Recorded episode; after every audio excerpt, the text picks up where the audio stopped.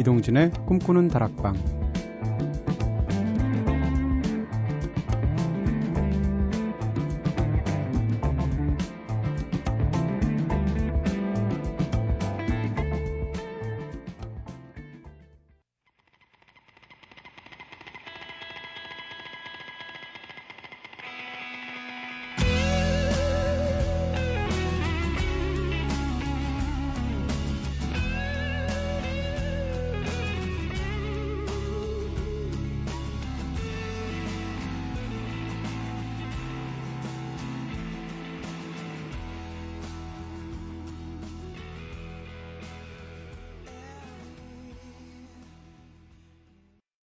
안녕하세요. 이동진입니다. 이동진의 꿈꾸는 다락방 조금 전에 첫 곡으로 들으신 노래는요. 영국 밴드죠. 아놀드의 윈저 파크 들으셨습니다. 시작할 때도 그렇고 끝날 때도 그렇고 굉장히 지글지글거리는 노이즈로 끝나는데 그런 노이즈까지도 굉장히 로맨틱하게 느껴지는 저한테 무척 낭만적으로 들리는 곡이에요. 어, 그리고 오늘 본격적인 방송 시작에 앞서서 꿈다방의 새로운 가족 소개, 네, 새로운 수장이시죠. 소개해드려야 될 것 같습니다. 꿈다방의 새로운 담당, 담당 PD님으로, 네, 김태희님하고는 아무 관련이 없는 김제이 PD님께서 새로 오시게 되었거든요. 네, 김희지호 꿈다방에 오신 거 환영합니다. 박수 시작할까요? 네. 어, 네. 본인이 박수까지 치시네요. 이런 것도 처음 보고요. 네.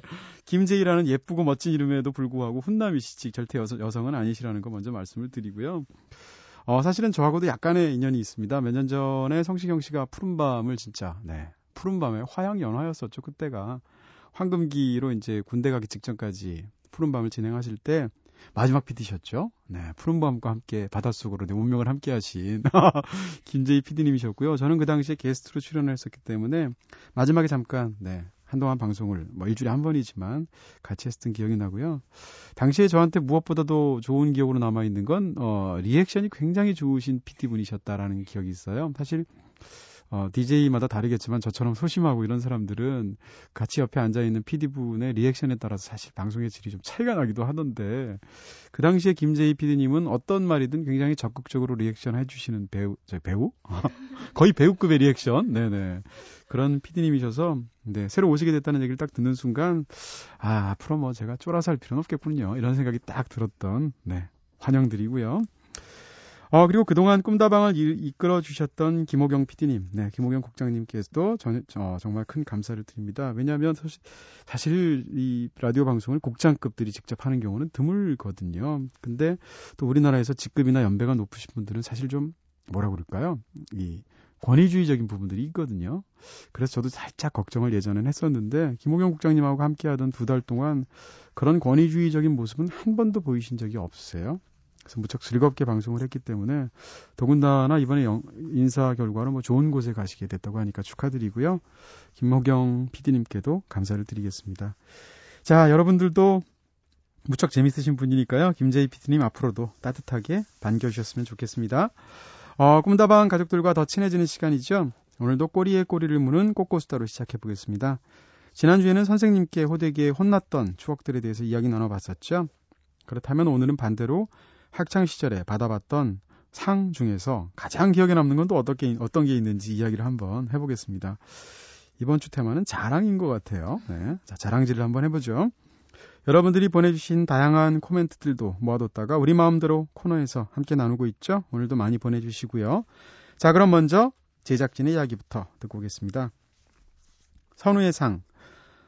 학업에 관련된 상도 좋았는데요. 전 초등학교 5학년 때 받았던 예능 부장 임명장이 제일 좋았습니다. 어릴 때는 사람들 앞에서 노래도 부르고 춤도 추고 사회 보는 거 좋아했었거든요. 그래서 중고등학교 땐 학교 축제, 사회도 보곤 했었는데 그 어떤 성적상보다 전 이 특별한 임명장이 제일 기억에 남고 좋답니다 하셨습니다. 와, 네. 성적상 못 받으신 거 아니에요? 아니죠? 많이 받으셨죠? 네. 제가 볼땐 5학년 이전에 발육상 먼저 받으셨을 것 같은데 키가 크셔서 예능 부장상까지 받았군요. 네, 와. 그랜드슬램. 네, 상을 3개를 휩쓰셨어요. 은지의 상. 제가 받으면서 가장 기뻤던 상은 운동회 때 100m 달리기에서 손목에 3등 도장 받은 거였습니다. 그게 처음이자 마지막이었죠.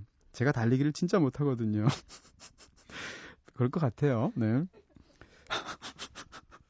100m 뛰면 한 21초쯤 걸렸던 것 같은데요. 한 번은 함께 달리던 아이들 중에서 두 명이 발이 서로 엉켜서 넘어진 겁니다. 그래서 어부지리로 제가 3등이 됐거든요. 비록 운으로 받은 상이긴 했지만 어, 입이 귀에 걸려서 집에 돌아와서는 행여나 그 도장이 지워질까봐 씻지도 않고 그랬던 기억이 납니다. 하셨습니다. 야, 이건 진짜 기적 같은 일이에요. 남들이 100m 뛸 때 한 37걸음 해야 된다면, 은지 작가는, 네, 그렇잖아요. 그쵸? 근데 3등을 했다는 게, 네. 어부질이란 말이 사실 이 은지 작가의 이런 고사성어에서 나온 그런 말이군요. 네. 어은질이? 네. 제2의 상. 어, 초등학교 6년, 중학교 3년, 대학교 3년 합쳐서 12년 동안 결석을 한 번도 안 해서 늘 개근상을 받았답니다. 공부 잘해서 받는 상은 요령이나 머리로 받을 수 있지만 개근상은 꿰부린다고 되는 것도 아니니까 말이에요. 어, 이렇게 처음부터 세게 지금 시작을 등단하셨는데요. 근데 대학교도 개근상 주나요? 아, 고등학교. 네, 아, 제가 대학교라고 말씀드렸군요. 네. 고등학교 3년까지 12년 동안. 아, 대학교 3년제가 없죠? 네. 개근상을 받으셨다고 하는데, 음, 저희 꿈다방 앞으로 결방할 일은 없을 것 같습니다. 그렇죠? 중학교 때 제가 어 저는 제일 이상한 상은 모범 시민상을 제가 받았습니다. 중3 때. 네, 이제와 이제는 밝힐 수 있다 이건데 중학교 1학년인데 지금은 과천에 있지만 그 당시엔 성수동에 제가 다니던 학교가 있었어요. 근데 그 바로 옆에 과천에 있었던 그 당시 그러니까 지금은 과천에 있지만 그 당시에는 거기 경마장이 있었거든요. 근데 경마장 앞에 이제 막권들이 토요일 날 아침에 나가게 되면 막 수많은 막권들이 흩날리게 되는 꽝이 된 막권들이죠. 그걸로 항상 퇴근을 했는데 그 막권 사이에서 만 원짜리 지폐가 다섯 장이 접혀서 바닥에 떨어진 걸 본 거예요. 그러니까 아마 그 경마하시는 분이 흘리신 것 같은데 지금도 신기한 게 만 원짜리 다섯 장이 그대로 이렇게 접혀서 딱 한 번 접혀서 바닥에 떨어져 있는데 그걸 딱 집은 겁니다. 지금이라면 제가 뭐 가졌겠죠.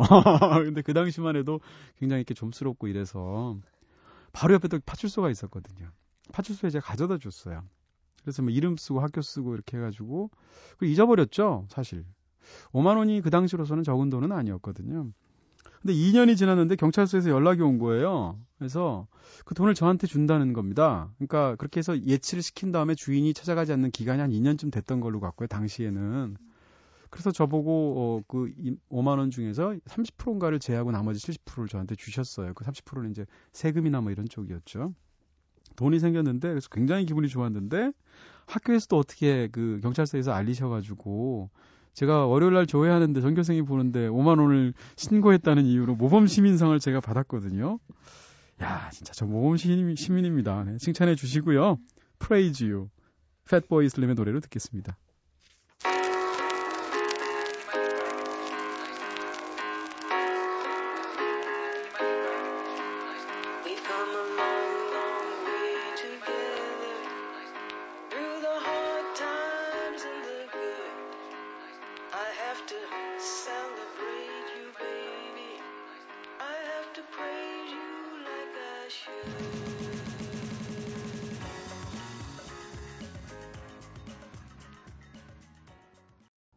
Praise You, Fatboy Slim의 노래 들으셨습니다.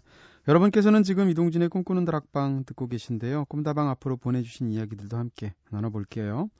문자를 통해서 7832님께서 지금 우리 남편은 라오스로 산악 자전거 여행 중이랍니다. 오늘 제 생일인데요. 미역국도 못 먹게 생겼네요. 건강하고 무사히 돌아오길 빌면서 잠 못 이루는 밤에 부산 주부 하셨습니다. 네.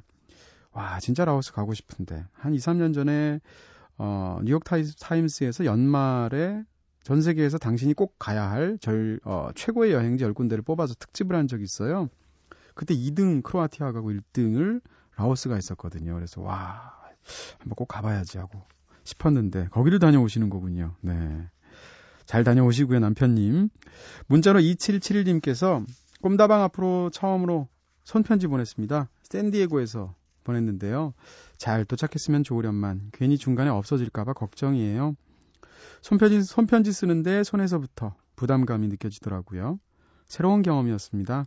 아마 보냈다는 걸 잊어버릴 때쯤 도착할 것 같아요 하셨습니다. 네, 진짜 아직 못 받아봤는데 기대되네요. 꿈다방에 손편지 여러 통 받아봤지만 해외에서 온 거는 없었던 것 같은데요. 네. 역시 모든 것은 손맛이죠. 그쵸? 277님의 편지 기다리고요. 어, 277님 말고도 혹시 또 손편지 보내신 분들을 위해서 주소 한번, 분들을 위해서 주소 한번 알려드릴게요. 우편번호 150-608, 서울 여의도 우체국 43, 8035. 꿈꾸는 다락방 이렇게 앞으로 보내주시면 되고요. 미처 못 받아 적으신 분들 저희 홈페이지에 들어오시면 주소 나와 있거든요. 거기서 참고하시면 됩니다. 어렸을 때 이렇게 라디오 들을 때 DJ가 항상 서울 여의도 우체국 443 몇호 뭐 이렇게 얘기하면 그 443을 상상하곤 했었어요. 그래서 저 443이 크기는 얼마나 할까? 전국에서 굉장히 많이 올 텐데. 그러니까 저는 이제 메일박스 같은 걸 생각했는데 아마 훨씬 더 큰 쪽이었겠죠. 어, 문자로 1713님께서 시험 기간이라 더 보고 싶은 내 하나뿐인 남자친구 차윤관. 늘 힘이 되어줘서 고마워용. 얼른 종강하고 봐용. 네. 사랑해 하고 하트를 여섯 개를 찍어 주셨습니다. 네. 이름도 차윤관이야. 와, 국사책에 윤관 나오잖아. 여진정보란 그 고려시대인가? 네, 고려시대 무관이시잖아요. 네. 차윤관님 뭐 1714님께서 이렇게 하트 여섯 개를 띄워주셔서 설레서 시험이나 제대로 치우, 치르시겠어요?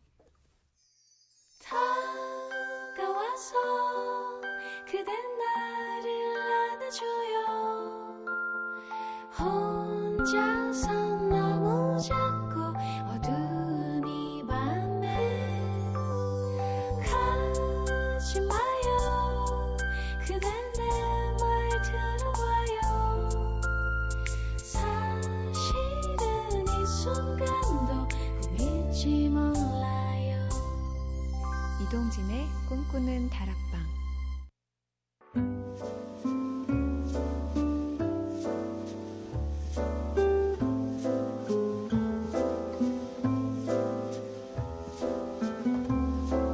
꿈다방은 이렇게 늘 여러분들의 이야기를 기다리고 있습니다. 꿈다방에 털어놓고 싶은 이야기 있으신 분들 저한테 사연 보내주세요. 휴대전화 메시지 샵 8001번, 담은 50원, 장문 100원, 정보 용료 추가됩니다. 인터넷 미니, 스마트폰 미니 어플, 꿈다방 트위터는 무료이고요. 그리고 꿈다방에서만 만나볼 수 있는 특별한 문화 선물도 소개해드리겠습니다. 이번 주는 빅토르 위고의 총 5권으로 이루어진 레미제라블 원역판 세트 준비했습니다. 네, 이날을 위해서 그동안 신청 안 하신 분들도 있을 수 있을 것 같아요. 다섯 권이나 되니까. 네. 참여 원하시는 분들은 꿈다방 홈페이지에 있는 문의 및 이벤트 게시판에 레미제라블이라고 말머리 달아서 신청글 남겨주세요. 어, 남친 종각만 기다리고 계시는 1713님의 신청곡입니다. 2개월의 로맨티코.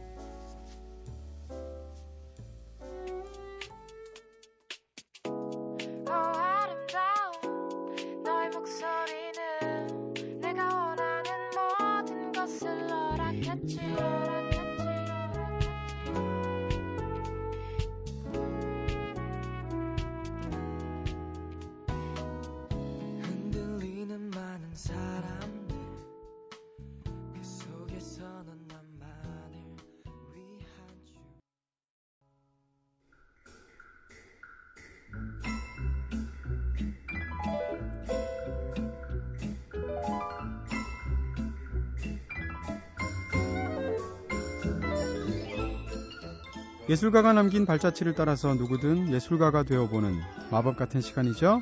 The Artist.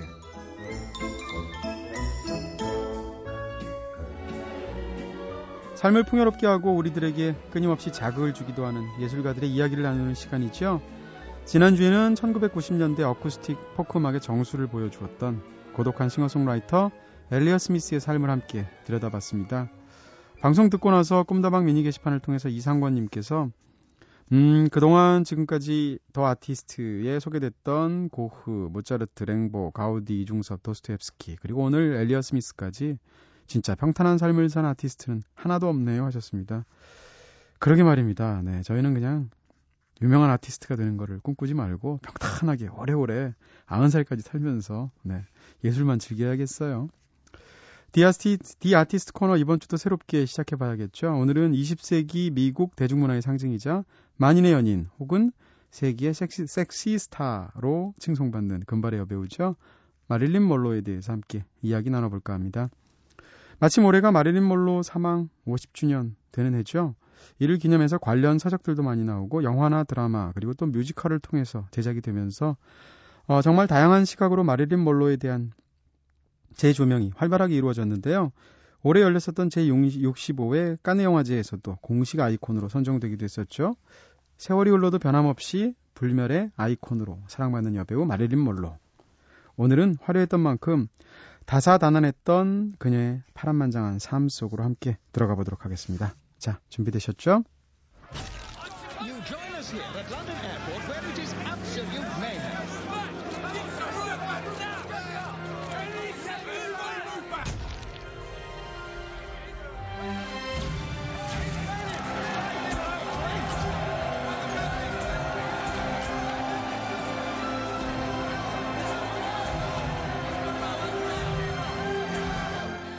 지금 듣고 계신 영화, 네, 올해 개봉한 영화죠. 사이먼 커티스 감독의 마릴린 멀로와 함께한 일주일 중에 한 장면 듣고 계십니다. 이 장면은 영화 촬영을 위해서 영국을 방문하게 된 마릴린 멀로가 공항에 도착해서 사람들의 열렬한 환대를 받고 있는 그런 장면인데요. 세계 최고의 섹심벌로 전성기를 누리고 있었던 그녀의 모습을 너도나도 신문에 싣기 위해서 기자들이 정말 구름처럼 몰려들었고 공항은 그야말로 아수라장이 따로 없었죠. 기자회견장에서도 그녀를 향한 플래시 세례 그리고 질문들이 계속되는데요. 간혹 노골적이고 짓궂은 질문이 나오기도 하지만 그때마다 스타다운 여유와 재치 있는 대답으로 사람들을 유쾌하게 만들어줍니다. True, you want to be a classical actress now? I want to be the best actress I can be. There's a rumour you're going to be in the Brothers Karamazov on Broadway. I'm considering it. Which of them are you be playing? I'll be playing Grushenka. Can you spell that? Sure. Can you? 네, 단순히 섹심벌이라는 타이틀로만 가두기에는 너무나도 다양한 매력을 가진 사람이라는 걸 잘 보여주고 들려주는 장면이죠. Any advice she'll get it from her director. I hear he's terribly good.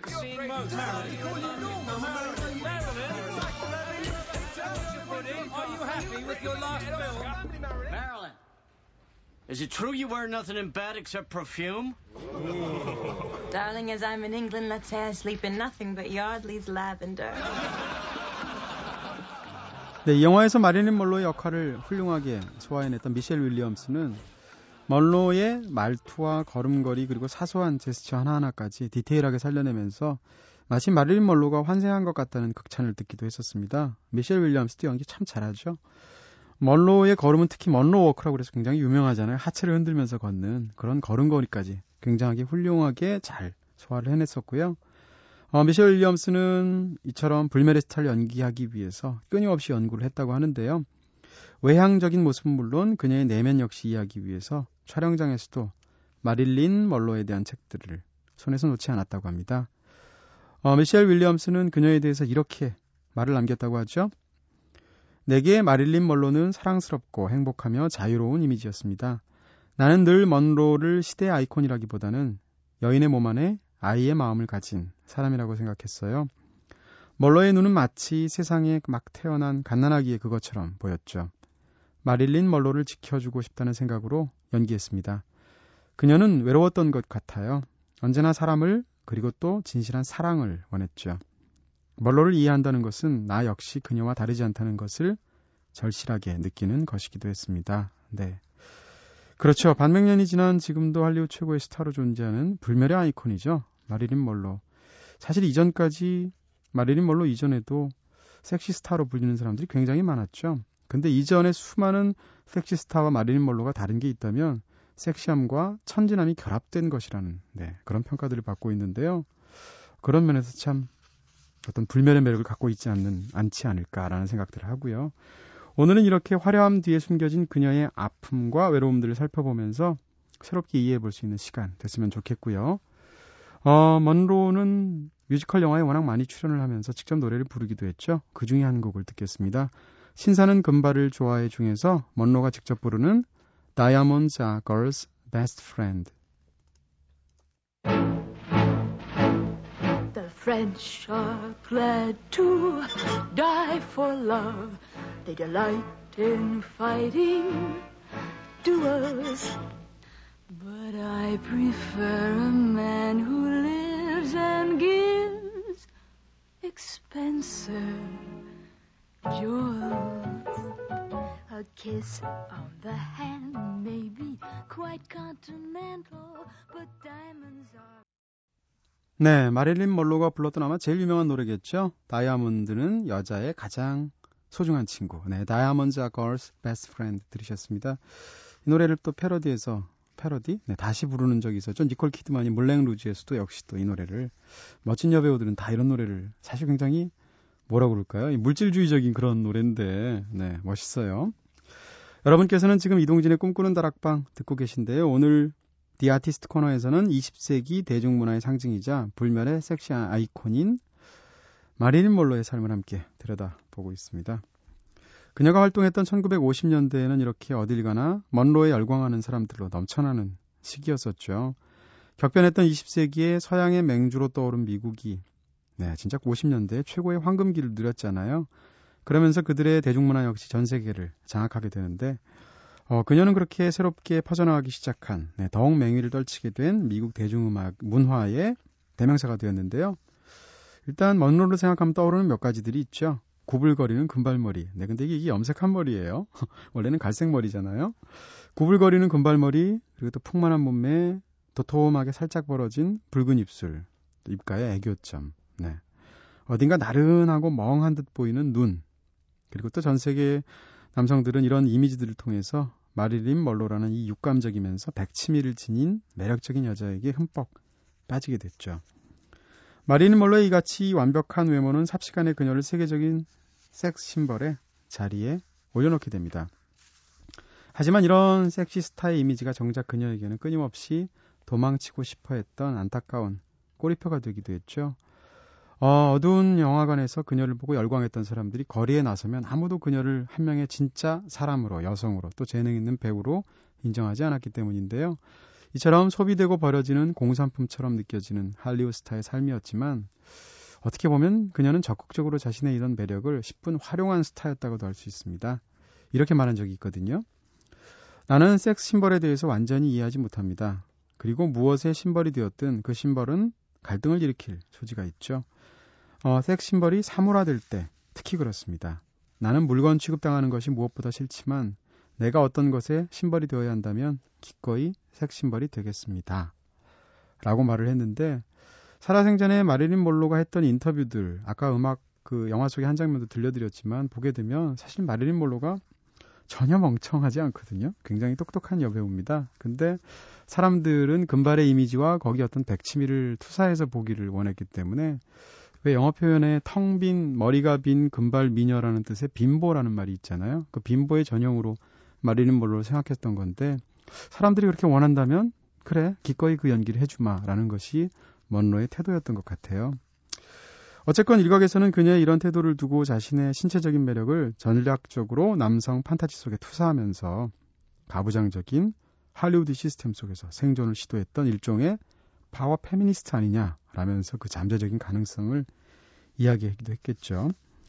어, 의도적이었든 아니었든 간에 마릴린 먼로는 20세기 최고의 섹시스타가 됐고 또 치솟는 유명세에 반비례 돼서 네, 외로움과 고독한 삶을 견뎌내야만 했는데요.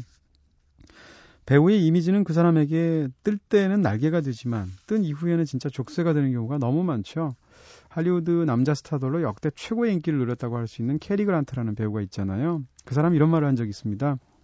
모든 사람이 캐리 그란트스러움에 대해서 이야기한다.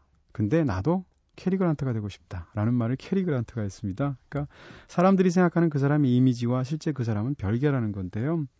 캐리 그란트가 그 정도였으니까 먼로는 뭐 오죽했겠습니까? 어, 미국의 저명한 전기 작가인 랜디 타라버렐리가 썼던 마릴린 먼로라는 책이 국내에서 나온 적이 있어요 몇 해 전에. 근데 제가 우연히 또 이 추천평을 제가 추천사를 쓴 적이 있거든요. 그 중에 한 부분을 여러분과 함께 나눠보겠습니다.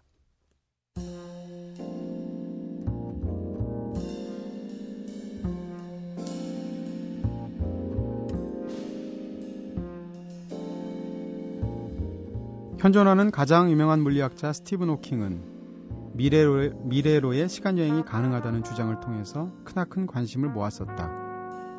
하지만 그는 과거로의 시간은, 시간여행은 불가능하다고 봤다.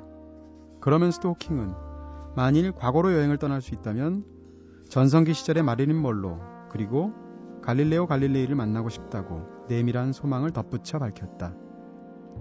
정말 스티븐 호킹이 마릴린 멀로를 만나면 어떻게 될까? 정반대 의미에서 육체라는 감옥에 각각 유폐되었다고 할 수 있는 이 두 명사가 얼굴을 마주하게 되면 어떤 이야기가 오갈까? 아니, 그에 앞서 호킹은 먼로의 전성기가 언제라고 생각하고 있는 걸까?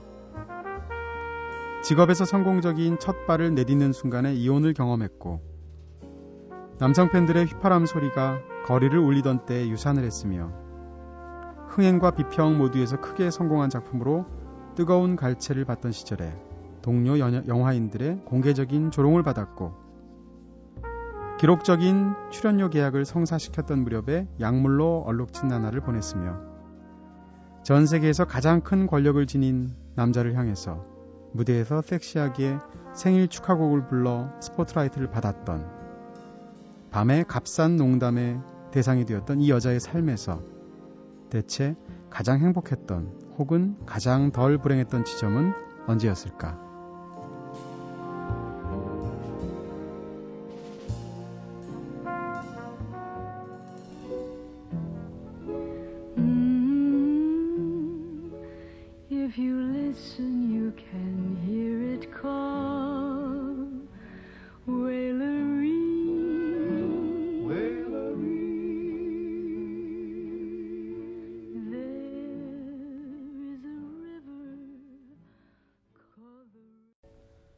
마리는 멀로의 River of No Return 들으셨습니다. 네. 멀로도 사실 처음부터 판무파탈의 어떤 대명사 같은 그런 배우가였던 것은 아니죠. 먼로의 본명은 노마진 모텐슨 있죠. 정신질환에 시달리면서 병원을 오가던 어머니 그리고 또 아버지는 일찌감치 자신을 떠났고요. 보육원과 양부모 집을 전전하면서 정말 불안정한 그런 유년기를 보낸 마리린 멀로는 평생을 애정결핍에 시달리게 되죠. 사실 어머니 못지않게 할머니, 어머니 두 사람 모두 다 정신분열증을 앓고 있었는데요. 그런 어떤 유전적인 요인이 마릴린 먼로의 평생을 지배했었던 것 같습니다. 먼로의 첫 결혼은 순전히 보육원에 가지 않기 위해서 자신의 자신의 어떤 어, 책임자 뭐라고 해야 되죠? 네, 보호자가 필요했기 때문에 동네 오빠랑 결혼한 거였거든요. 어, 그럴 정도로 10대 시절에 굉장히 불우한 삶을 살았었고요. 근데 그런 노마진에게도 인생의 역전의 기회가 찾아오게 됩니다. 군수 공장에서 여공으로 일하다가 어떤 사진 작가의 눈에 띈 건데요. 그러면서 잡지 모델의 길로 들어서게 됐죠. 얼마 후에는 이 모델 일을 발탄으로 해서 폭스사, 20세기 폭스사의 단역 배우 자리까지 얻게 되고 영화 배우가 되겠다라고 결심한 노마진은 머리 색깔도 금발로 물들이고 이름도 마리린 멀로라고 바꾸게 되면서 완벽하게 새로운 인물로 변신해 성공하게 되죠.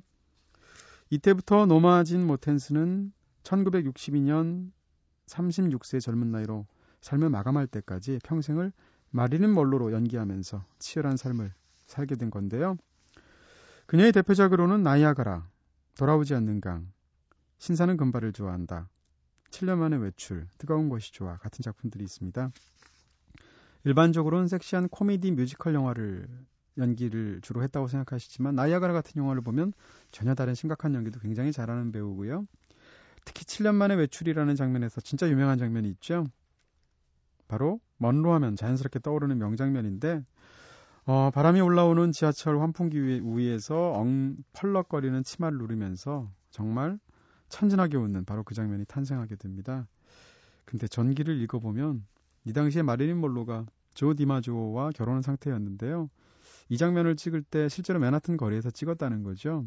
수많은 사람들이 모여서 마리린 몰로의 치마가 바람에 의해서 올라가는 장면을 보면서 떠들썩하게 이상한 호기심으로 쳐다봤다고 하는데요.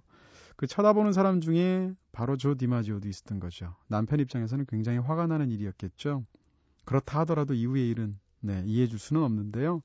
그날 저녁에 조 디마지오가 마리린 몰로를 때렸다고 해요. 그래서 바로 그 사건 이후에 두 사람이 이혼을 하게 되는데 어떻게 보면 7년 만에 외출이라는 가장 마리린 멀로스러운 영화가 그의 삶의 가장 어두운 구석을 보여준다라는 측면에서도 굉장히 역설적인 그런 측면이 있습니다. 어쨌건 잇따른 영화의 흥행으로 마리린 멀로는 전 세계적인 섹시스타가 되기는 하지만 대중의 욕망이 만들어 놓은 이미지 속에서 스스로를 해방시키고 네, 또 행복한 가정 함께 만들어줄 남자를 언제나 갈구했는데 그 때문인지 정말 수많은 사람들이 입에 오르내렸죠. 결혼까지 한 조 디마지오와 세일즈맨의 죽음을 썼던 극작가 아서 밀러와는 이제 결혼까지 한 경우고요. 그 외에도 아인슈타인이라든지 프랭크 시나트라, 이브 몽땅, 심지어는 존 F 케네디, 로버트 케네디 형제와도 염문설을 뿌리면서 스캔들 메이커로도 이름을 날리게 됩니다. 아, 그렇지만 결국은 그런 희망을 이루지 못하고 약물 중독에 우울증까지 겹쳐서 결국 1962년 8월 5일 이른 아침에 집에서 사망한 채로 발견이 되게 되죠.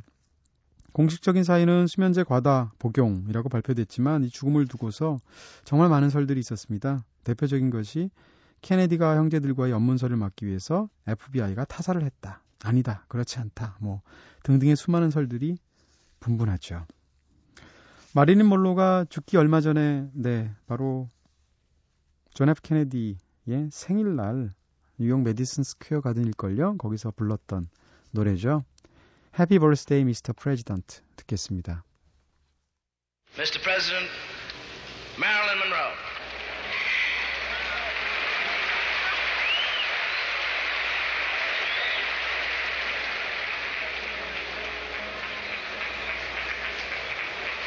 Happy birthday to you.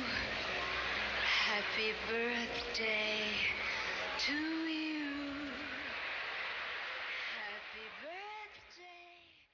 네, 세레나호 상상하시면 안 됩니다. 마릴린 먼로고요. Happy Birthday Mr. President 들으셨습니다. 이 영상이 여러분들도 쉽게 보실 수 있어요. 동영상 사이트에 가셔서 Happy Birthday Mr. President라고 치시면 바로 보실 수 있는데 짤막한 영상.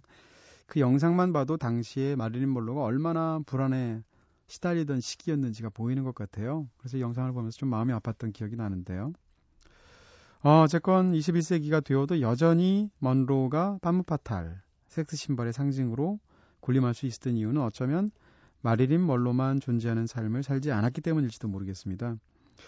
어, 애정 결핍의 고아였다고 할 수 있겠죠. 노마진 모텐슨. 네, 이 노마진 모텐슨으로서 불우한 환경을 딛고 일어서서 세계 스타 마리린 멀로가 되기까지 열정적으로 노력했던 부분들이 더해져서 더욱 사랑스러운 불멸의 아이콘으로 자리 잡을 수 있었던 것은 아닌가 생각하게 되는데요.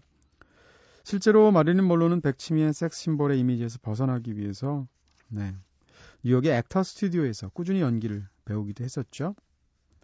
그리고 대학교의 공개 강좌를 듣는가 하면 평상시에는 촬영 틈틈이 책 읽기도 게을리하지 않았다고 하는데요. 주변 사람들의 말에 따르면 마리린 몰로의 지적인 그리고 예술적인 관심의 수준이 굉장히 높았다고 하고요. 어, 그리고 또 일각에서는 케네디 형제와의 스캔들 때문이 아니라 정치 사장적인 문제 때문에 FBI에 의해서 희생됐다라는 주장이 있을 정도로 어, 모순된 사회에 대해서 상당한 깊이의 문제의식을 지닌 그런 배우였다고 전해지기도 합니다. 이 전기를 쓰는 랜디 타라보렐리에 따르면 이런 말이 있어요. 마리린 멀로는 단순한 유명 영화 배우를 넘어서서 훨씬 그 이상이었다. 그녀는 연약한 정신이자 관대한 영혼, 그리고 그녀 자신의 마음과 황폐한 싸움을 했던 용감한 투사였다. 라고 쓰고 있는데요. 자, 오늘은 이렇게 불행한 삶 속에서도 끊임없이 자신의 존재의 의미를 고민하면서 진지한 아티스트로서의 면모를 갖추고 있었던 배우 마리린 멀로의 삶을 함께 나눠봤습니다. 세월이 흘러도 변하지 않고 사랑받을 수 있었다는 것, 네, 그 사실 자체에는 다 어떤 이유가 있는 것 같아요. 자, 마지막으로 니키 미나지의 노래 마릴린 멀로 들으시면서 디 아티스트 오늘 마무리할까 합니다.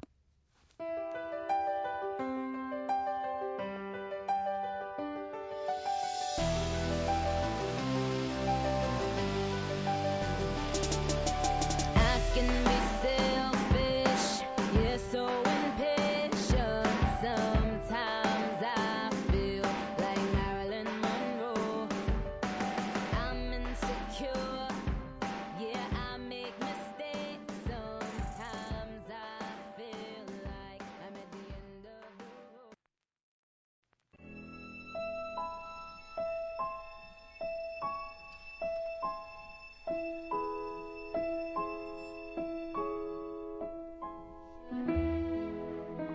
여러분 마음속에 있는 이야기들을 들려주세요. 요즘 난 말이야. 네, 오늘은 이민혜님의 글을 함께 나눠보려고 합니다. 안녕하세요. 이제 곧 생일이 지나고, 이제 막 생일이 지나고 스무 살이 된 여학생입니다. 올해도 수능을 한 번 더 치고 늘 불안하고 초조했던 재수 생활을 일단 막 끝마친 상태예요. 사실 저는 지금 가족과 떨어져서 서울에서 혼자 자취하면서 지내고 있는데요. 그 이유는 아버지와의 마찰 때문입니다. 작년인 저에게 기대를 많이 하고 계시지만 제가 그 기대를 충족시켜 드리지 못했을 때는 험한 말과 폭력적인 행동을 서슴없이 하시는 분이거든요. 1년 전 고3 수험 생활이 끝난 후에도 결과가 그렇게 좋지 못하자 아버지는 저에게 인격적으로 상처가 되는 말들과 욕을 하시고 심지어 때리기도 하셨습니다. 처음에는 내가 잘못했으니까 참아야지 했는데 몇 달 동안 이런 상황이 계속되니까 견디기가 힘들더라고요. 결국 어머니와 아버지 몰래 자취방을 구하러 다니다가 서울 조용한 동네에 자취방을 얻어서 혼자 살게 된 건데요. 이곳에서 친구들과의 연락도 끊고 독학으로 재수를 했는데 이번에도 별로 좋지 못한 수능 결과를 얻고 말았습니다. 현재는 어머니하고만 연락을 하고 아버지에게는 무서워서 아무 말도 못 드리고 있는데요. 아버지가 이번엔 또 얼마나 밑바닥까지 저를 끌어내리시면서 욕을 하고 깎아내리실지 정말 무섭습니다. 아버지가 저를 사랑하는 마음, 저를 위하는 마음을 이해하고 있지만 특히나 아버지의 폭력만큼은 도저히 이해를 할 수가 없습니다. 올 한 해 정말 힘들게 버텼는데 이제 또 작년과 같은 일들이 벌어질 것은 아닌지 두려움에 하루하루를 어떻게 보내는지도 모르고 넋이 나갔다가 다시 또 정신을 차려보면 눈앞이 캄캄해지고 제 자신이 또 이런 결과인 것에 대해서 실망스럽고 가족을 볼 면목도 없네요. 어찌할까요? 그리고 아버지께는 어떻게 말씀드려야 할까요? 두렵기만 합니다.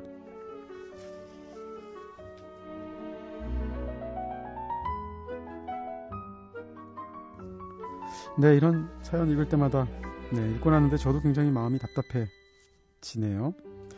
글쎄요, 저라고 뭐 어떻게 조언을 드릴 수 있는 건 아닌 것 같고요. 근데 이렇게 생각은 듭니다. 가족이라고 해서 저는 함께 끝까지 다 같이 살아야 되는 것은 아니라고 생각하거든요. 음, 가족이기 때문에 유달리 더 나쁘게, 네, 과하게 대하는 경우들도 있는 거고요. 지금 막 이제 집을 나오신 게 아니고 이미 1년간을 떨어져서 사셨던 거니까요. 지금 당장은 오히려 집으로 가시는 것보다 어머니와는 연락이 되시니까 그렇게 지내시면서 좀 시간을 보시는 게 어떤가 싶은 정도의 말씀밖에 못 드리겠네요.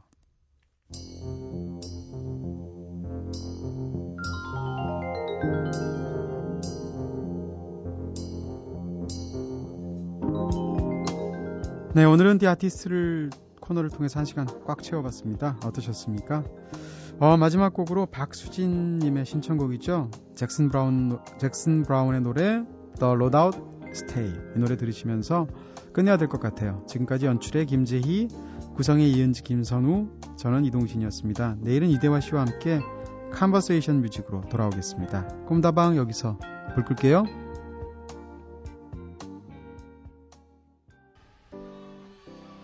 Sort of a tribute to uh, the friends of mine that come out here on the road and, and to you too.